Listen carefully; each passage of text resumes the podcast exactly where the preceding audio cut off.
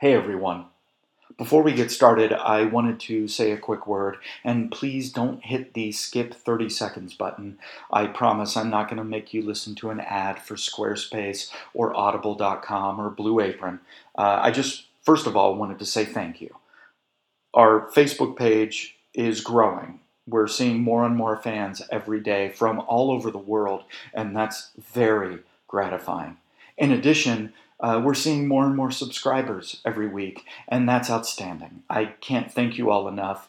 Please keep sharing, keep telling your friends, uh, stop people on the street, and, and be the crazy person telling them about this wonderful thing that you love. In addition, I wanted to mention, like I do at the beginning of every episode, that there are other ways that you can help. And I don't mean me, and I don't mean the podcast. I'm talking about real people. This episode, like other episodes, deals with some fairly serious and important themes. And I thought that you might want to know about some organizations that are out there that you can help make a difference. If you go to the show notes on the website, you'll see links for the National Center for Missing and Exploited Children. Uh, they're doing great work and they need your support. And if you're not from the United States, there are other organizations in your country or your community. Um, certainly, UNICEF is the gold standard when it comes to people doing good work around the world to help children. Like I said, there are links on the website. So please consider supporting them and also consider looking closer to home in your community. Consider volunteering at one of your local public schools or at a public library. Be a reader, be a mentor, be a tutor. And even if you have the time and inclination, consider being a big brother or a big sister to a kid in your community. There is so much we can do, and it takes so little from us, but it means the world to someone in need. Please consider it. Okay, I've said my piece. Let's get started. Now, now, now, now shall, shall I tell of things that change? That change. New being, New being. out of old. Since, Since you, O gods, O gods, created mutable, created mutable arts, created mutable arts and gifts, arts and gifts. Give me the voice. The voice. The voice. Give me the voice. The voice to tell the shifting, shifting, the shifting story of the world.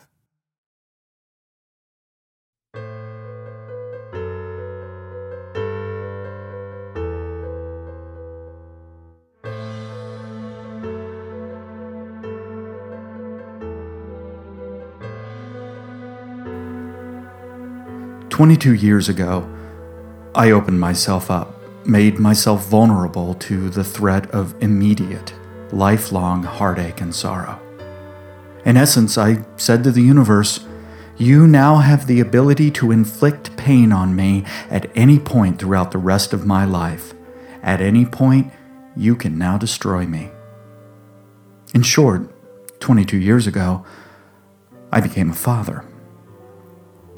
There are many rewarding things about being a parent, too many to list here, but the reality is that children exponentially increase your chances of being touched by tragedy, sorrow, and pain. They are and will always be your weakest point, your Achilles heel.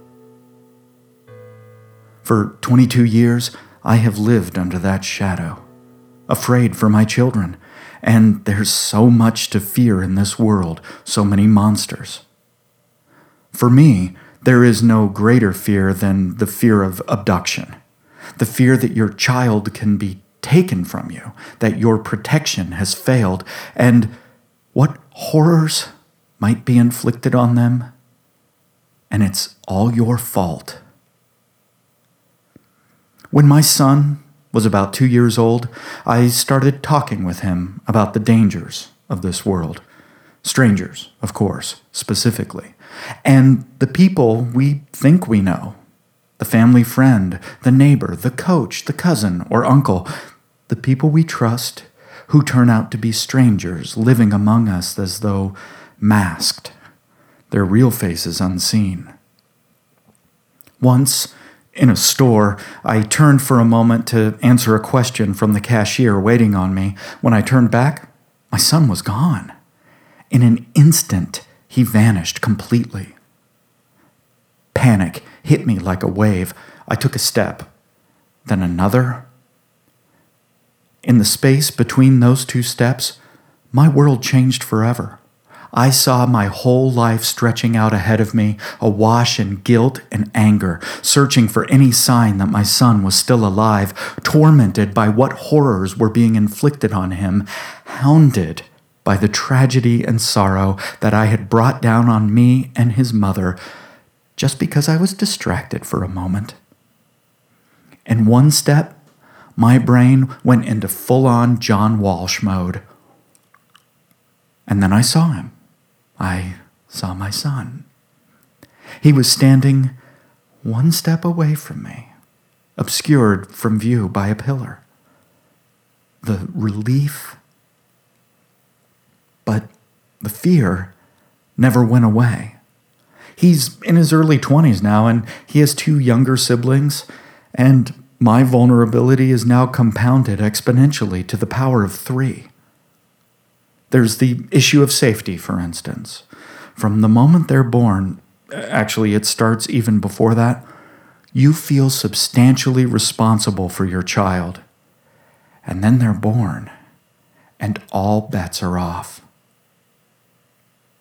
As I put it to a friend a few months after my son was born, I can't remember what life used to be like before he was here but I can imagine all too easily what it would be like if he wasn't.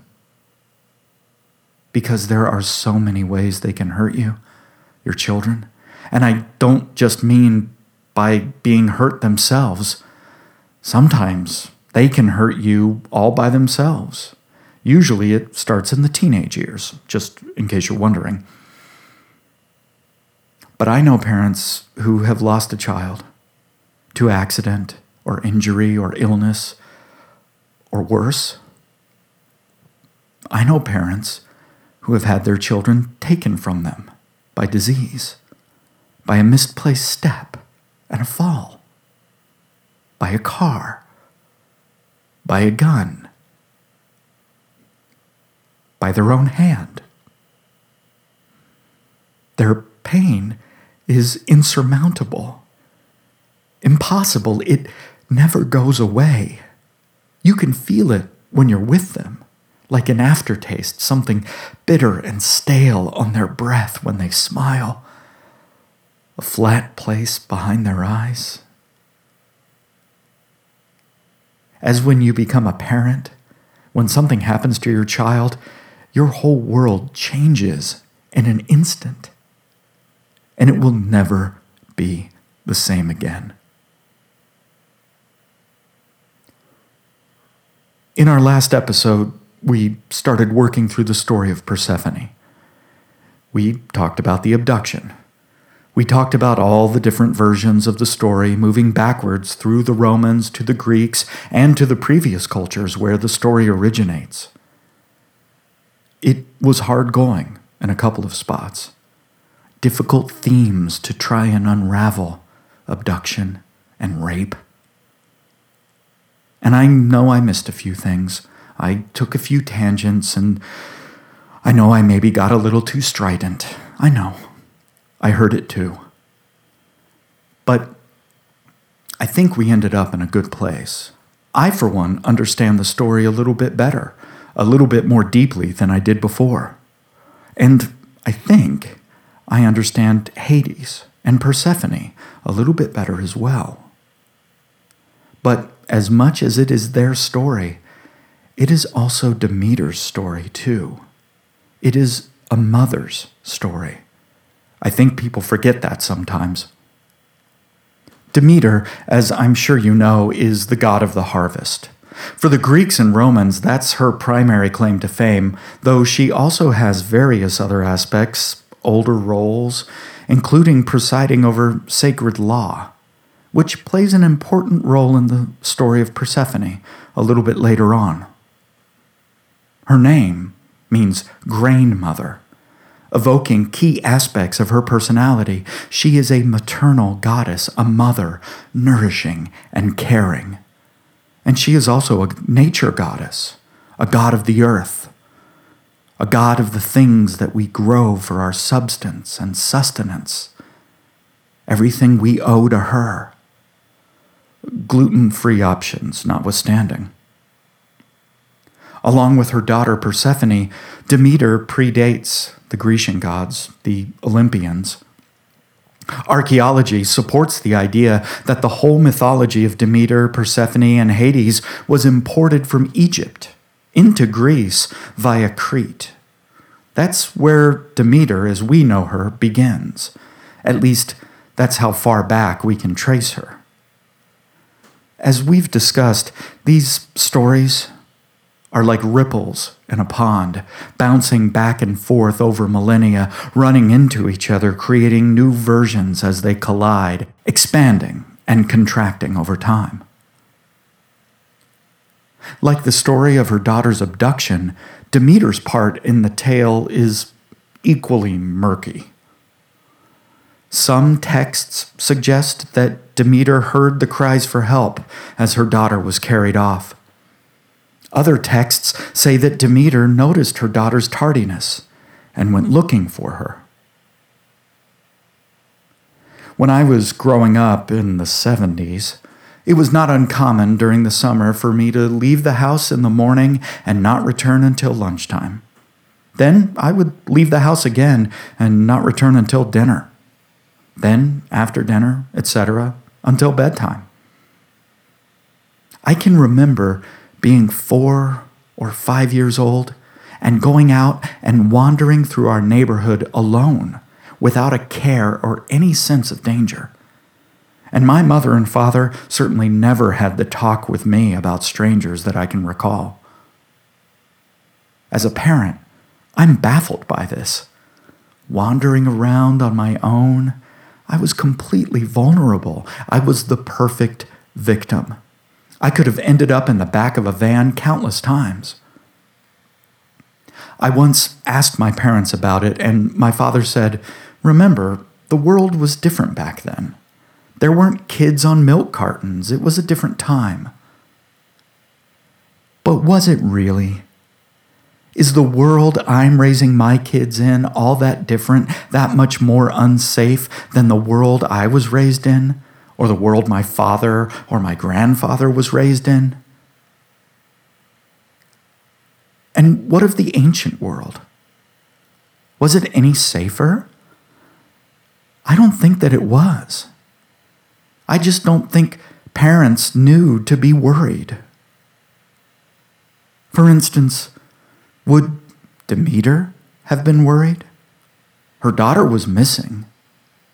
But she went through the fields, calling out her name, hearing nothing in reply. Would she have been worried?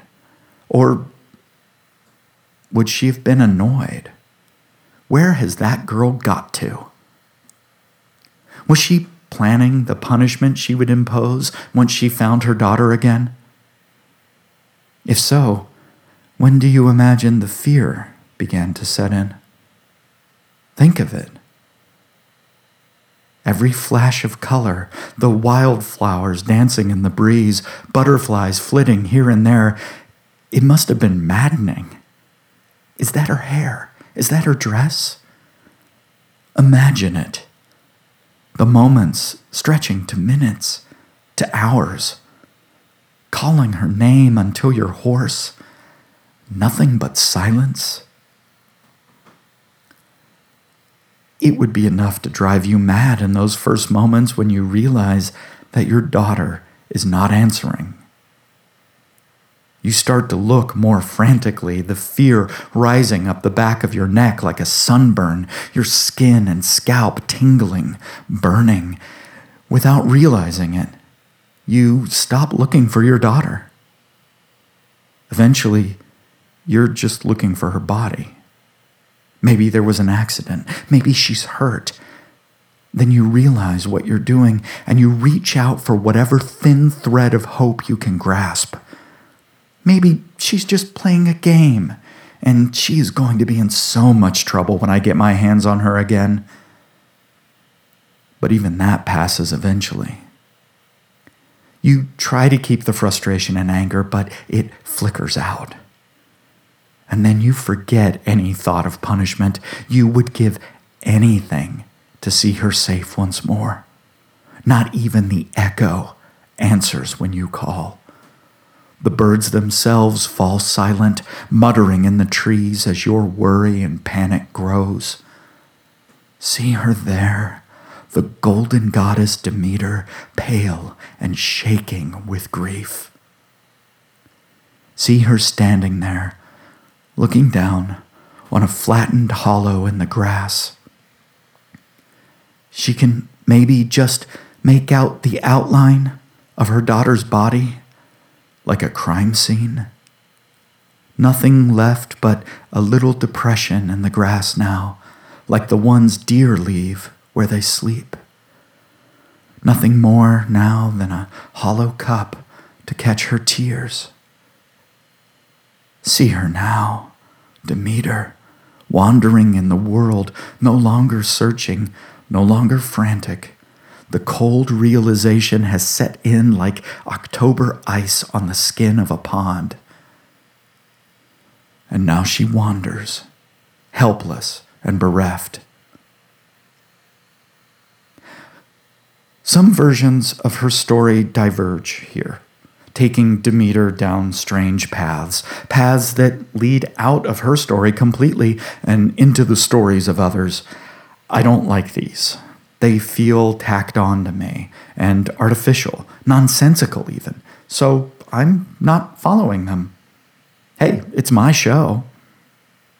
But now, other versions, they read more like a detective story, with Demeter following the clues a dropped scarf by a stream, the interrogation of a nymph who might have witnessed the abduction. But we know from our last episode that there was no abduction, right? The whole element of that comes late in the stories, when the ripples have spread far past Greece and into Rome.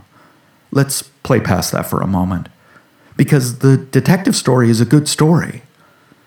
There's the appearance of a sidekick, even, a snappy counterbalance to Demeter's grief. The goddess of the harvest meets the goddess of the crossroads, Hecate, and they team up for a road trip to solve the crime. I don't mean to be flippant. I like the versions where Hecate makes an entrance and helps Demeter. I like Hecate. I find she is a god who has suffered from the slow encroach of Judeo Christian influence, slipping from a respected role in the pantheon to become nothing more than a Puritan boogeyman well, boogie woman. According to Hesiod, Hecate was a Titan. She was one of the mighty who predate and begat the Olympians. Unlike the rest of the Titans, however, she was one of the few who did not battle with Zeus and his siblings when they rose up against Kronos. Hecate, along with a few others, stayed out of the clash and, afterwards, became a singularly influential and respected ally to the new gods. Zeus himself held her above all other deities, or so we're told, and he made her a nurse and a caretaker for the younger gods, which begs the question was Hecate a nanny for Cora? It really puts a whole different spin on Mary Poppins. So consider me hashtag Team Hecate. Anyone who watches out for children and the lost is all right by me. Hecate, in most versions of the story, doesn't have any answers, but she helps guide poor lost Demeter in the right direction. The moon goddess eventually leads Demeter to the bright and shining palace of Helios. Now, Helios was one of the Titans as well, one of the few who managed to retain his station and his status after the Olympian War.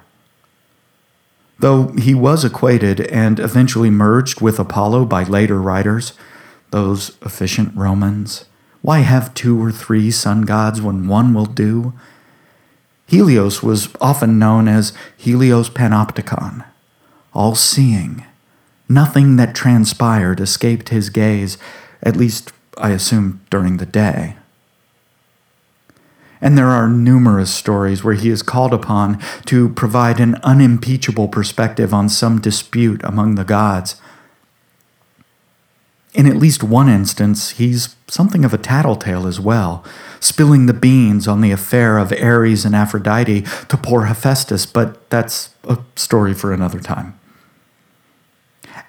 As the brother to the moon, Helios and Hecate show a balanced duality, much in the same way that the younger Apollo and Artemis do. So, Helios was a natural go to for Hecate. If anyone knew anything about Cora's disappearance, if anyone was watching on that afternoon, it would have been the warm and smiling face of the sun.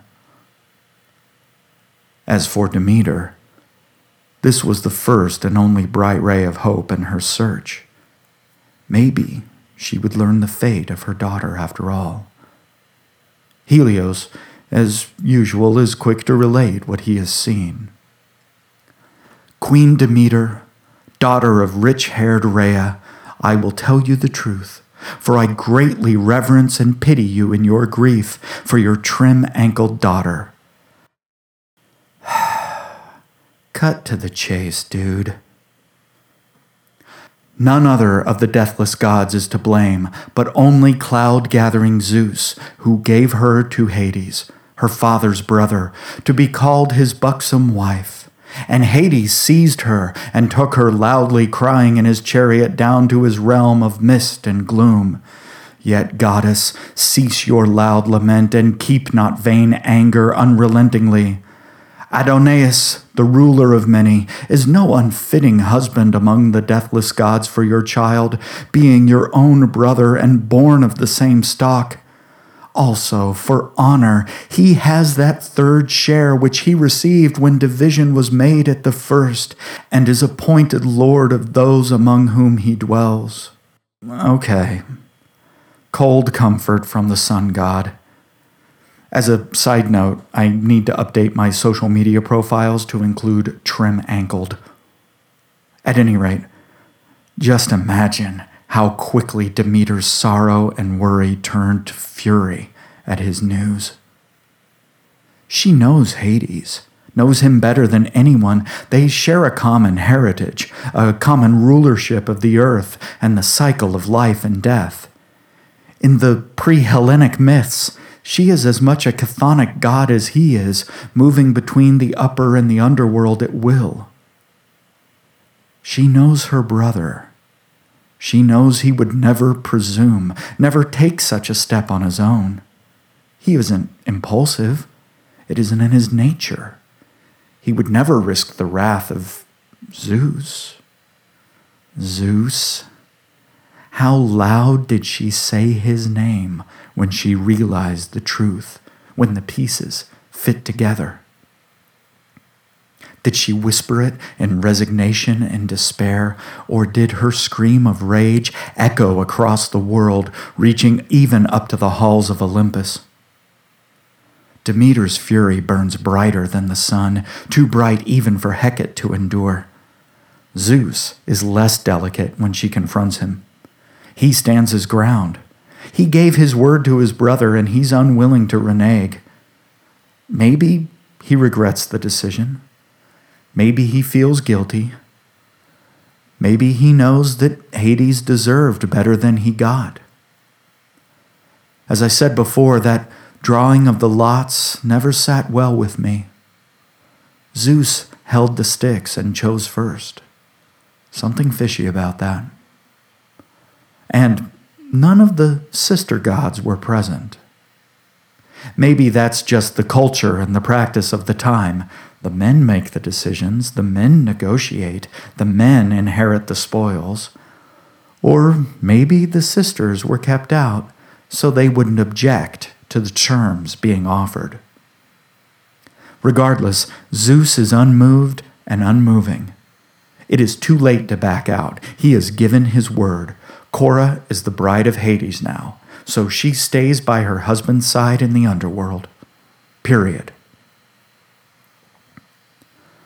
The fire of Demeter's rage slowly cools into bleak, resigned despair. The next part is the story everyone knows. With Cora gone, Demeter is filled with sorrow. All joy goes out of her, and either through her intention or just sympathetic magic, the entire realm of nature suffers. You know where this is headed. The world turns cold. The sun recedes and the sky turns to iron, as dark and unforgiving as a god. The trees and flowers wither and the crops fail. Then the snow comes, and a winter more bitter than any other spreads over the earth. True to form, when the gods clash, all mortal life pays a harsh price. Only that's not exactly what happened. At least, that's not how it went in the oldest versions of the story. As I was researching this episode, I was surprised to discover that the original versions of the story don't tell of a brutal winter at all. Instead, they tell of a punishing drought. You see, in the early versions of the story, the original ones, the wrath and sorrow of Demeter did not bring on winter, but instead, rather, it brought on a long, harsh drought making the cultivation of crops impossible. Now, I wasn't able to find anything on why the story changed over time, why winter became the punishment for the earth instead of drought. So drop me a line if you know. But at any rate, winter or drought, the mortals begin to suffer, and their prayers and lamentations fill the ears of the gods. On Olympus, Zeus finds himself plagued with complaints from the gods and the mortals, and he wavers. Maybe he decided that his debt to Hades was paid. Maybe his own comfort outweighed the bargain he'd made. Maybe he thought that enough time had passed that the maiden Cora might even want to return. Maybe Hades got sick of her and was just too polite or shy to say so. Whatever his reasons, Zeus called his son Hermes to him and commanded him to go and fetch back the bride of Hades. Now, although he wasn't necessarily accustomed to ferrying passengers back, Hermes headed to the underworld. And what did he find there? Well, that's for our next episode.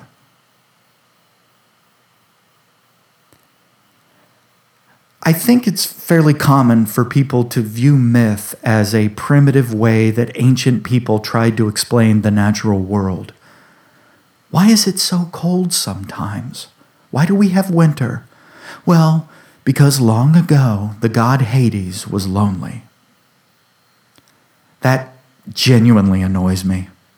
It dismisses thousands of years of science and culture, casting the roots of all of our so called modern knowledge and civilization as nothing more than cave painting. We don't give the ancient world enough credit sometimes. We act like we have it all figured out, looking up the answers on Google, sneering at them there, scribbling their myths by oil lamp while we update our Tumblr. But those scribblings are the foundation of our cultures, our languages, literature, sciences, and yes, even our gods. These stories have meaning, regardless of whether or not they're factually accurate or historically true. But if we take these stories at face value, if we give them that small amount of respect, even just as an intellectual exercise, They have so much to teach us about ourselves, about the gods. For instance, in so many ways, we have the same fears, the same vulnerabilities. A lot of the time that I've been researching and writing this episode, I've been outside. If any of you know me personally, you know how contrary that is to my usual preference. I tend to avoid exposure to sunlight, fresh air, and the natural world, at least during the summer. But it's summer, and my youngest daughter often wants to play in her wading pool. And I am nothing if not overprotective, so I sit out there in the heat of the afternoon and keep a watchful eye out. Lots of parents let their kids play out in the backyard unattended, hell, even the front yard. The sun is there, I know, and Helios Panopticon sees all, but I prefer not to take the risk. I don't know that he's got a particular stake in keeping my family safe. He didn't exactly stick his neck out for Cora. That's the one thing about the gods. It's so hard to know if they care. I mean, obviously, they care. They're not automatons or cold, unresponsive idols. They have their cares. They play their favorites. They quarrel and they bargain. They seduce and abandon, and yet they show interest, if not actual care for the world. Affection, even. We know that Demeter cares about her daughter.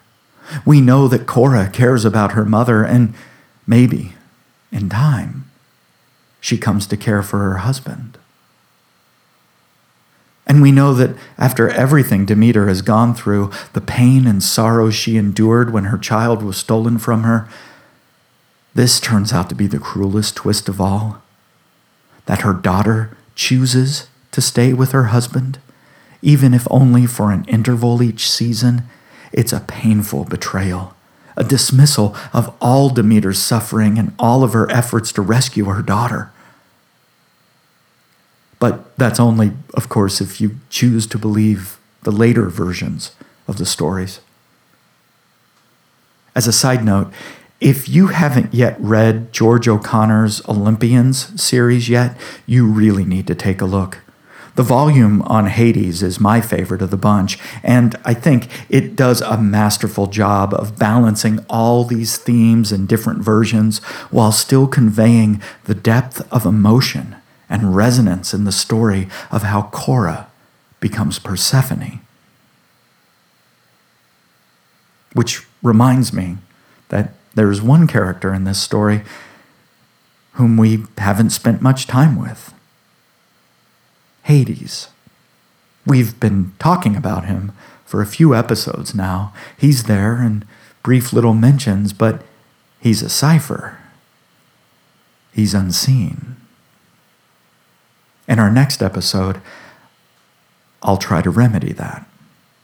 We'll take a visit to one of my favorite pieces of metaphysical real estate, the underworld, and we'll get a better look at its off maligned and misrepresented ruler.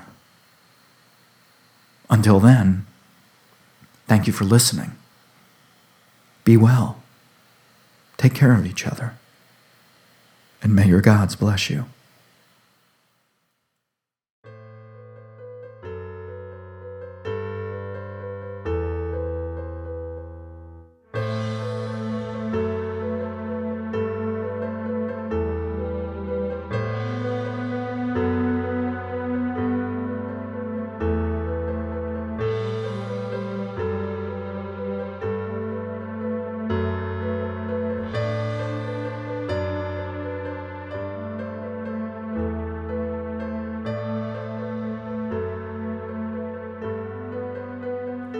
Find Your Gods is written, performed, and produced by TM Camp. So now you know who to blame. The contents of this episode are copyright 2016 TM Camp and may not be copied, distributed, transmitted, or otherwise reproduced in any format or medium without his express written permission. Violators will suffer terrible fates over long years as the slow curse of the gods takes root in their lives and poisons the very foundations of all they have tried to build. Join us online at findyourgods.com or on Facebook at facebook.com slash findyourgods. We're also on Twitter at findyourgods. You can also find us on findyourgods.tumblr.com and we're even on Pinterest. Because, you know, why not?